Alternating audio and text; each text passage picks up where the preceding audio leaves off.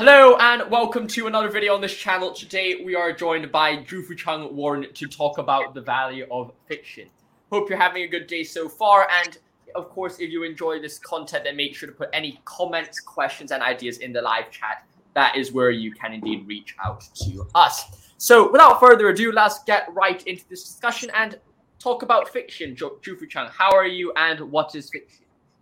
Uh, I'm, I'm feeling pretty good. So me and Josh thought we could start with talking about maybe how one can differentiate between fiction and nonfiction, or or whether it is different differentiable. And well, my proposal kind of is that it is actually very difficult for one to differentiate between fiction and nonfiction because the very writing down of certain things, the very uh, putting putting of actual events into narration already select selects out uh, events that is to be narrated and other events. So in this sense, I think nonfiction is is also fiction, but perhaps just being being it, it's more on a spectrum. And every single nonfiction already has something about fiction. If it doesn't have any fictional element, it will be uninteresting. We we would just live out our everyday lives rather than going going to read the book. And I guess what I'm proposing here is something like, well, we actually get more out of nonfiction if we start reading nonfiction using a fictional way. I think that what is very interesting here is is the question of well, what on earth does fiction and nonfiction mean? Because of course, when you're growing up as a child, the coming question is well, what is fiction? What is nonfiction? You ask the teacher, and in fiction, people say, well, fiction is fiction is what is true, non-true, or nonfiction is what is true or historical. But then the question naturally rises that is that distinction valued or is that distinction actually correct? Because it does appear to me that a lot of fiction is fundamentally true and true in a very abstract sense, of course, but I do think it's true in the same way. And in the same way, you turn and say, what is nonfiction? In some sense, you could say, well, perhaps fiction is the at least good fiction, because of course we all know those few stupid writers who just write trash, and then that is fiction in the dumbest way possible, right? Like Joshua Yen, Joshua Yen.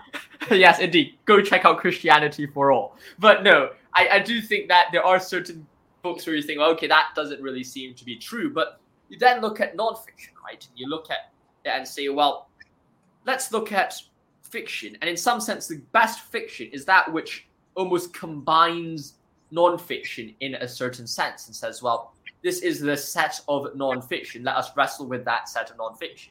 And then when you have that under control, then you can move forward and say, well, yes, the best fiction of Dostoevsky, of of um, of Romance of the Three Kingdoms, Samgotini, is kind of like saying, well, they take upon aspects of truth what is most true in what they experience in the world, the nonfiction, and then accumulate that into a certain set of books. And in some sense, fiction at its peak is accumulation of what is most true about society or the archetypes which are most true in society. Mm-hmm. I agree, but but then I think there's also another thing, right? So you can why why can't we just directly describe those archetypes? Rather than uh, going into fiction. You see, maybe we can have the fiction and a non-fiction sort of journalistic kind of thing. But there's, there's also another kind of non-fiction. Let's say like philosophical theory or more academic kinds of books. And I, I, I guess the, the question is why why do we what is the value that we get in fiction beyond the mere sort of academic theorizing about the fiction? Or let's say why do we why do we want to actually read uh, the Brothers Karamazov or War and Peace rather than just reading the summary on SparkNotes of those two books? That's, I think, the interesting question. Uh, is this distinction something kind of like the myth of Sisyphus contra the stranger, kind of like the, the fiction yeah, and yeah, the philosophy yeah. under underneath? Or happiness versus nausea. Yeah, I do think that one of those things where you'll look at it, and it's one of those things where you'll perhaps say, well, maybe the the beauty of fiction is that it is multi-realizable or you could interpret it in many different ways. In in in the same way that if you look at nonfiction it is way more limited because it the way that academics write is it's almost it has to be in some sense univocal and it has to be clear. Rather in fiction there are multiple ways to interpret a certain topic. And even though it might differ from what the author originally intended you could still nevertheless find truth within those things in which you interpret, precisely because they represent the culture and the structure in which you're living in. And now I sound like a postmodernist, but in some degrees, I think that is precisely this multiple interpretation of a work, of a fiction work, which makes it valuable. Yeah, and I think it does sound a bit like this postmodernist. Um, we can interpret uh, fiction is endlessly interpretable, and I would agree that it is the strength of fiction. But perhaps what we can say is, rather than it being that be, fiction, other than you can just play around with fiction, and other than the writer's intention, you don't have to be fidel to that. We can say that maybe uh, that's my idea is that fiction somehow tries to represent the world as it is directly given to the author. And in this sense, the author does not do any interpretation onto the world. And that is why it is endlessly interpretable by other people. Because there's, in, in really good fiction, there's, there's exactly a lack of authorial presence inside, but rather the author directly giving giving his or her own world to you, allowing you to step into their world. I think that that's definitely true, and I think that one of the questions which you would then ask is, well, what actually is the relationship between the author's world in which we step into and the world in which we live in? And that would nat- naturally be the question, because the clash of culture, the clash of ideas, would naturally lead to this kind of multiple interpretations arising. And I suppose a natural question leading on from that as well is there actually anything true, correct, or incorrect when it comes to these interpretations? Is there is there potentially a certain kind of problem, or is there potentially a certain kind of issue in reading or viewing these certain ideas? Well, I, I would say the interpretation of fiction is inherently political. Political, not in the sense of like left and right clashing, but political in sort of this Arendtian sense of each person trying to speak in uh, their individuality in order to speak out their quote unquote own truth. The, I guess the idea is that when we're interpreting fiction, what we're trying to do is to uh, is to get out our own opinion in a really true way. Just as when Socrates questions people, what Socrates is trying to do is not necessarily getting directly to the truth, but he is improving your opinion by constantly destroying it and rebuilding it. And I, I, think that might be one of the usefulness of fiction. So when we're interpreting it, what we're also doing is interpreting ourselves. And in such a way, when we're when we're moving outside into fiction, into another world, what we're really encountering is is our is the self within which we are constantly shaping and reshaping and and trying to make make true. I suppose that the natural question would be like the the role of allegory in fiction, because and in some sense there's almost the allegory within the allegory. For example, you look at the Grand Inquisitor in the Brothers Karamazov. It's almost the idea that the the, the, the Grand Inquisitor is the allegory within the allegory, in the same way that the Before the Law is allegory within the allegory of Kafka's The Trial, right? So I do think that there's an idea of there is fiction in a stricter sense. And then there is fiction of the fiction, which is found as fiction within the fiction. And in some mm-hmm. sense, those are summaries or or parts of the fiction which are more intense or perhaps more profound or insightful than what we see before. Okay, so somehow there's it, it seems to us that allegory is sort of fiction attracted out onto another level, right? And such a way allegories are normally the most memorable parts of every single fictional book. And I think I, I agree with you that the central allegory is sort of this, not necessarily the key that opens up the entire book, but the node from which everything else makes sense. That's that's why I think, and, and that's why I think allegory is so endlessly interpretable. That's why like every single philosopher has their reading on Plato's uh, allegory of the cave, precisely because that one allegory contains the entire life of the philosopher or the writer and therefore the the one allegory I think going back to the previous theory of fiction uh, provide indu- inducing the reader into a world. The allegory is like this this key or this invitation for one to enter a world, and then everything else is everything else around the book is is kind of this. Mm, it's making concrete of the allegory. So moving from the most abstract allegory down into the most concrete in order for the world to be really livable for you. And I think that might be also why we shouldn't just read the summary, but rather going to the book because in order for you to actually interpret the world, uh, in, interpret yourself and interpret the work, you have to enter the world and really live it. And in order for that world to be livable, you have to have to move from the abstract to the concrete in order for the world to build out. And if you only remain in the abstract, which is what happens if you only have the have the abstract, right, or have the summary of the whole thing, then then it becomes fiction becomes useless in some sense. I think that that's definitely interesting, and I think that if you take it to a more, I think I think one of the ways you could also look at it is in some ways that the the the allegory within the allegory is the representation of the is almost the rawest most abstract form of the fiction if the fiction didn't get real enough and mm-hmm. perhaps perhaps a good example of this would be before the law by kafka where where almost the entire situation of the story can be summarized into the trial but at the same time it seems very difficult to interpret the trial or the, before the law without the without the subject around. And in some sense, you know how there's abstracts before philosophical essays. Perhaps allegory plays a similar way as that abstract. Yeah. Though it's it's impossible to understand or at least fully understand the abstract without the essay mm-hmm. behind it. Yeah, so that's why like why don't we just read the abstract in front of every single uh, uh every single essay rather than reading the whole essay? It's somehow after after you, first get the abstract and then you go through the whole thing. And when you come back to the abstract again the abstract becomes a, a thinkable abstract.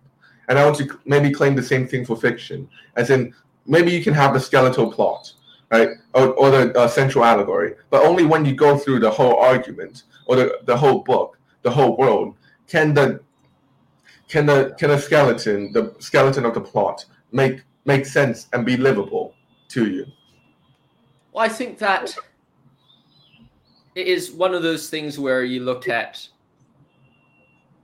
I think perhaps the best way to look at it is the Christian story, right? It's it's kind of like you look through the lens of Christianity and you see all these different modes of being, and in some sense, the fundamental question in Christianity is well, how on earth are we meant to live in the world without a savior. And that could perhaps be Christianity summarized. And in some ways, you could summarize Kafka's trial into that as well. The sense of you being before a crime which you kind of do not understand what you committed. Though I do think in some ways you intuitively know what you committed in some sense.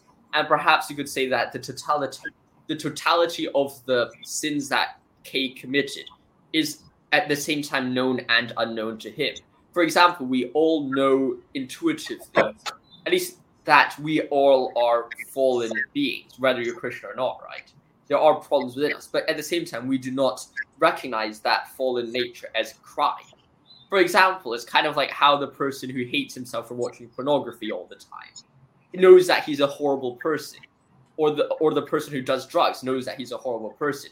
But yet, when when he is asked, "Are you a horrible person? Do you deserve to go to jail, or do you deserve to receive punishment?" they say no And in the same sense, it's kind of that relationship of denying the fact that you know you know what you've committed, but at the same time you know that you've committed something wrong, which puts a predicament of humanity at kind of what the punishment gets. And I'm and this is kind of my interpretation of the trial now. And even though you could say it's overly Christianified, I do think it is perhaps one of the correct ways to look at it. In the same way, when in Before the Law, he goes and looks at kind of the goes to the gatekeeper. It's kind of the idea that revelation of well, yeah, I'm here my entire life, but in some sense, that is exactly where you are. And there's this beautiful Christian verse which I which I was watching a sermon in the morning today, and, and this is what the pastor said. Of course, he didn't refer to the trial, but he said, Whoever believes in him, referring to Christ, is not condemned, but whoever who does not believe stands condemned already. Idea that you are judged before you even entered, not necessarily before you even entered it, but before your death, you are already judged. But it's rather at that point of the death, it's that point where the door opens where you realize you're truly messed up and you're truly screwed now if you don't have that resurrection, you don't have that salvation. I think that that could be a way in which you look at all literature to some degree, to greater or lesser extent. It's like, well, we are all living in this world with that challenge, and you have to move beyond it, perhaps to some degree. Mm-hmm. Or can, can, you even say, uh, following our uh, door door metaphor, that uh, the reading of fiction, this entering into another world, is exactly this opening of the door that is perpetually closed. Or when, whenever you're you're going really living out a single book, you're going through this Christian narrative. Because, uh, Jordan Peterson claims that sort of uh, there's a story and then there's meta story, right? And for him, for him, one of these like one of the best meta stories, the story of how stories transform themselves, is the Christian narrative. So in some sense, whenever you're reading a piece of fiction, what you're doing is living out living out Christ.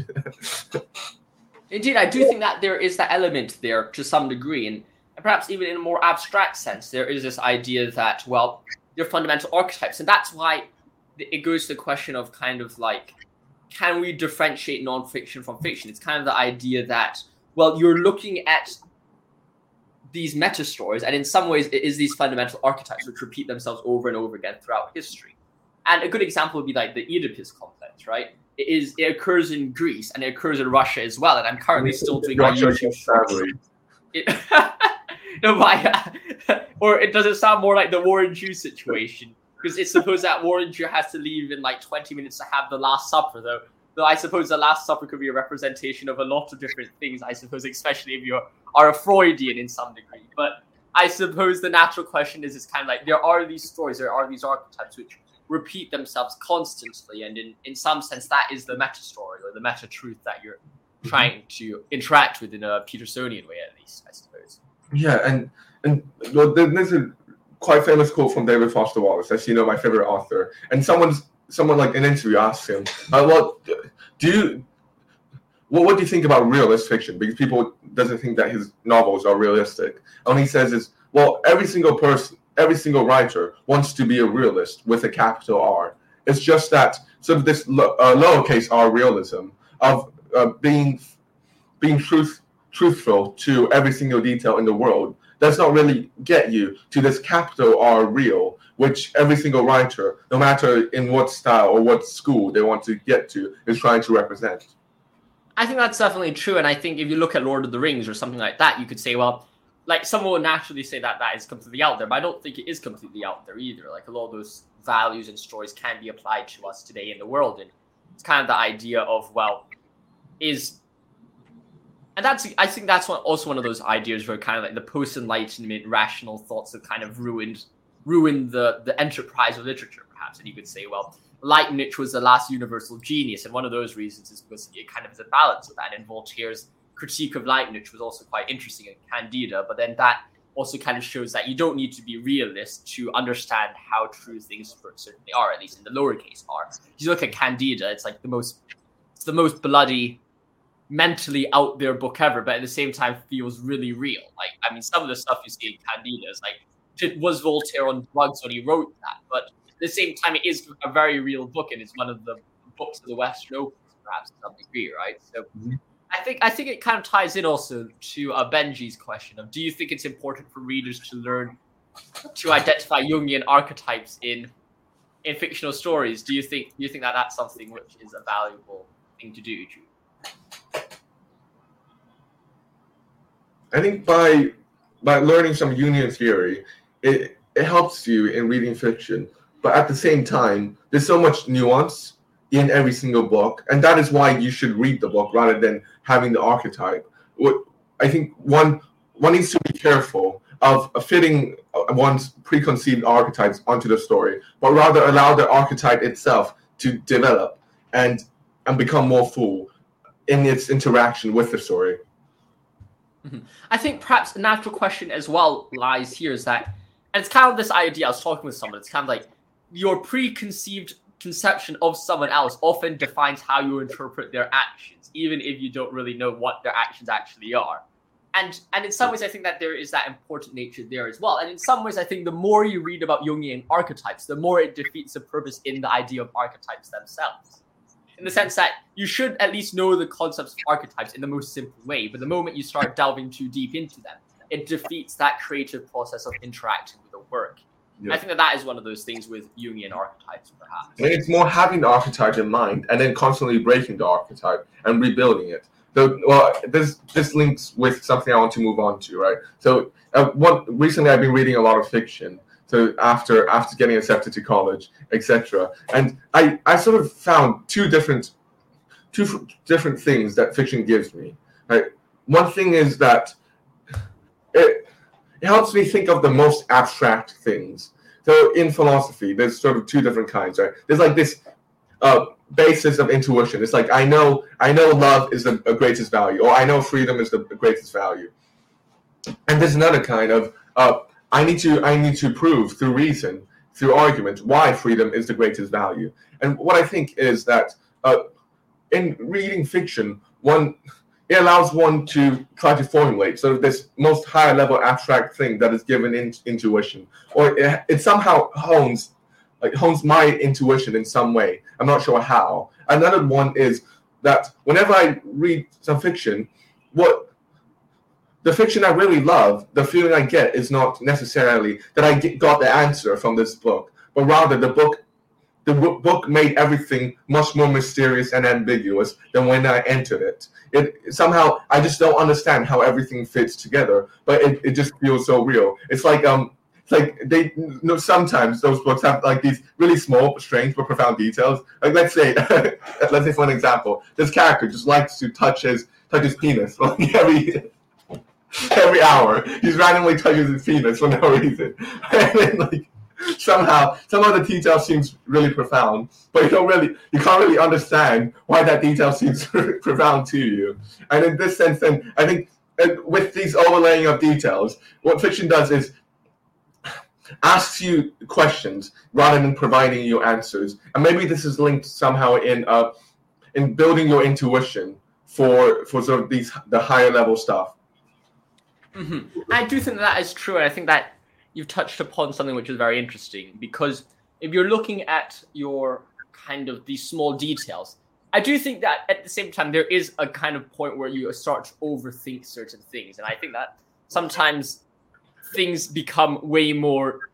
I suppose this ties into the next point as well about information density of fiction. Is that kind of the moment you start trying to psychoanalyze or just analyze every single thing in in fiction, what then occurs as well you almost I would say almost defeats the point of fiction as well. In some sense, when you approach a work of fiction, I think that you kind of are wrestling or torn between the idea of a Kierkegaardian kind of leap of faith into the fiction at the same time as interacting with it rationally. There's almost this kind of paradoxical line in which dialectic line in which you have to walk by accepting the nature, the almost absurd nature of the fiction while at the same time accepting the rational side of the fiction as well. I think that mm-hmm. sometimes by analyzing too much, it almost defeats the entire point of fiction in the first place. I wonder what your thoughts are of this yeah, kind of well, I, between the two. I, I would kind of disagree with you. I think the the best way how I found what I found most rewarding when I'm approaching fiction is when so that I have to I have to text, but also I have some personal problem that I'm trying to solve. And what I'm doing, I'm sort of in dialogue with the book in order to understand my own personal problems. And on this way, I can try to live out uh, the the characters to, to really immerse myself in a story, or I can try to uh, rationally analyze the different components of the story in a formalist way. But ultimately, I think what the, the books that had imp- the, the the novels that really had an impact on me was novels that novels that were pertinent to my own situation in some way. And it, it is in this direct engagement, existential engagement with fiction that I think it really shines compared to, or, or else I don't think there's much point in, in one reading a novel compared to just getting like a quick summary of it. If one cannot uh, go into this existential, this mode of existential engagement. That's sort of what the, uh, I think Barthes talked about in The Pleasure of the Text Right? Is saying there's this pleasure of directly confronting the text and endlessly be in dialogue with it, actively interpreting, reinterpreting, and incorporating the text into one's own life, compared to passively absorbing the plot line and just going through the story as, as an observer. I suppose that Barthian approach I would agree with to some degree, though. Though I do think that kind of, I, I do think that actively interacting and absorbing the text is almost a passive interaction. And it seems contradictory, but I do think that when you get your best interaction with a work, it's not necessarily when you're forcefully trying to feed yourself a certain view of that work. You're not like, oh, it's kind of like my Kafka's a trial and um, realization in the morning. It wasn't like, oh, I am analyzing strictly. I mean, we even made a live stream for an hour talking about Kafka's a trial, and that never came up to me at all. and Josh, Josh is here like randomly touching his penis. Like, like, like hands just like moving underneath the table and like, hmm, there's something sus. But I do think that there's this idea of kind of your, it is precisely that idea of almost a passive acceptance and ponderance of life allows you to retrospectively understand certain texts. And in some sense, it's an active living in the world and that active kind of mode of being when you're interacting with everyday experiences, which oftentimes passively gives you a new insight into a work. And sometimes those insights are, I would say, almost more profound than mm-hmm. than kind of actively say, "Oh, I have a book in front of me. I must analyze it." If you got what I mean. Yeah, yeah, I, agree. I think it's more a kind of, uh, it's so so when you're reading fiction and immersing yourself into it, uh, in the process of reading, you're you're in a sort of this highly concentrated state of trying like of, of everything being parameterized, and you have to uh, you have all the details getting in. And I, I, guess what you want to do is to also, have this uh, highly diffuse state after after reading a certain section and just allowing allowing thoughts about the the characters, the plot, uh, to to come alive for you for you. And I, I think that that works well in situations where so you have some something that you're doing that is not really demanding, and then you're allowing your brain to sort of wander in this diffuse way and uh, also preventing you to concentrate really really heavily on on actually thinking about the plot because you actually have something to do. So for me it's sort of playing an instrument. When i play an instrument and just reflect on uh, the the books i've read I, I get i think i get a better understanding of the whole thing and also it impacts my life more. And i'm wondering if you have like a similar practice. I do think that's the case and sometimes it's when i'm playing the cello or or listening to music perhaps which allows me to give these insights. And I think that kind of there's this kind of I would say reciprocal relationship when it comes to reading fiction. Like, does reading fiction improve decision making skills? I do think that that definitely helps, but in some sense, it is by living you're able to read fiction better, and also by reading fiction you live better as well. So I do think that there is two ways in which this goes because I think that. And that's a question with the idiot, right? And it allows you to challenge yourself, saying, "Well, is Myshkin good or not?" And and I think that in literature, there's very rarely something which is more, how would I call it, more perplexing than the idiot. It just purely because it's almost impossible to understand whether what he's doing is good or not. Because it does seem intuitively that he's good, but at the same time, he seems so socially inept that you wouldn't necessarily do that as well. If you know what I mean, so there is that kind of distinction there. I, I feel like I feel like it would improve one's decision making skills, but I wouldn't call it decision making necessarily. I would say I think it would allow one first. It was it's the intuition that I was talking about before. So to be able to directly intuit values in the world, and I think that that's one part of the decision making component, how it improves it. But another is that I think it just uh, by thinking deeply about something, you. You, you get better at thinking deeply about something, right? That's Aristotelian insight of how like doing something virtuously makes you more virtuous. And in the same way, by deeply thinking about the fictional situations, you allow the, their ability to reflect back onto your own life. And I think that, that also links to another thing about reading fiction. I, I feel like reading fiction is supposed to be difficult in, in some ways, and and rather than being easy. So, and, and, and I think one we normally have this I guess preconceived notion that reading fiction is easier than uh, doing a lot of other things. Let's say being an English major is like at the lowest, uh, or being a comp lit uh, major is like at the lowest of the hierarchy of, of, like all the majors. You have the STEM major on top, and then maybe the philosophy major, and then the other uh, social sciences major. And then at the bottom, we just have like lit, where like no one, no one cares about them. Where do you think gender studies ranks on this um list of hierarchy of majors? gender studies is around the same as comp lit in, in terms of the discrimination hierarchy, right?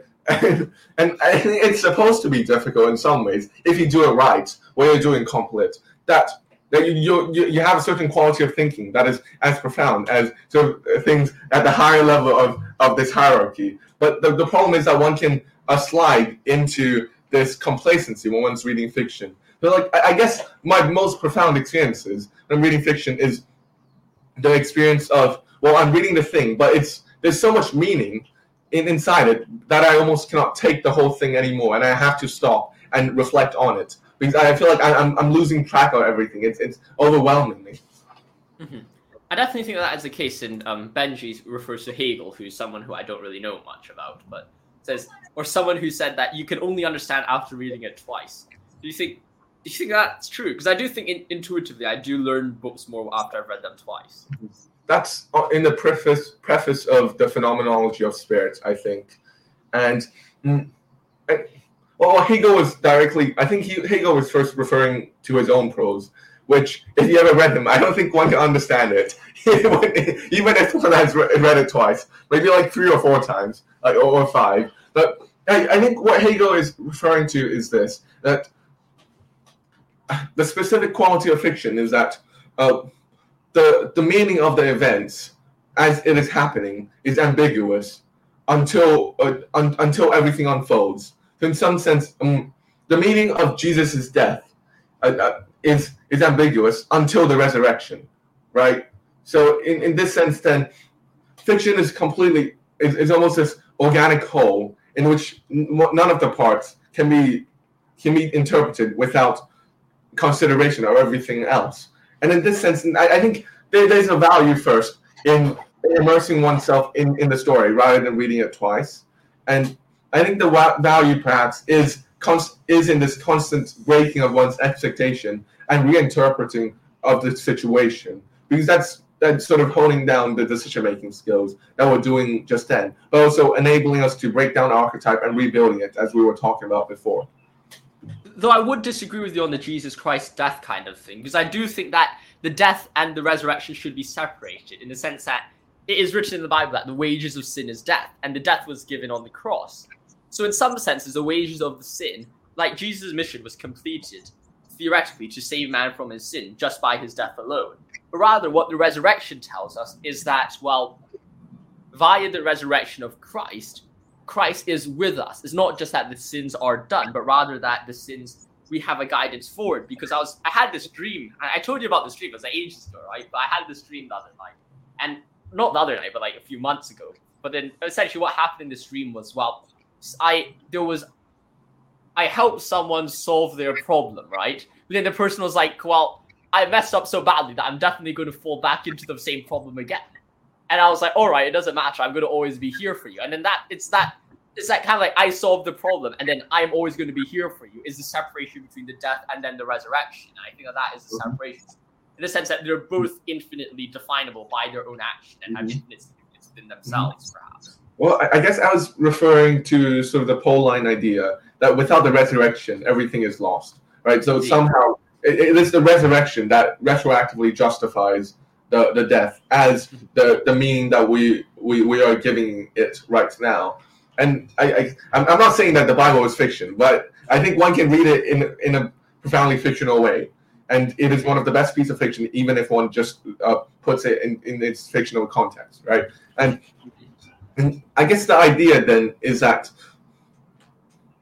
one can only read a sentence by by reading it twice. I think Hegel uh, Hegel specifically said as a philosophical sentence, and for him, a philosophical sentence is a sentence that develops the idea in some way, and idea like a capital I, and for him, this developing of the idea in a philosophical sentence is is a is when the sentence itself breaks down some preconceived notion, breaks down some previous concept that we have, whilst building something new, waiting for itself to be broken down again. So, in, actually, in this sense, then when you're reading a really good uh, philosophy text, you're you're you're almost going you're almost going through the same process that you're reading fiction because a, a really good one doesn't really just tell you the the conclusion, right? It leads you through the entire pro- thought process of how the conclusion was, was, was how how the author arrived at conclusion.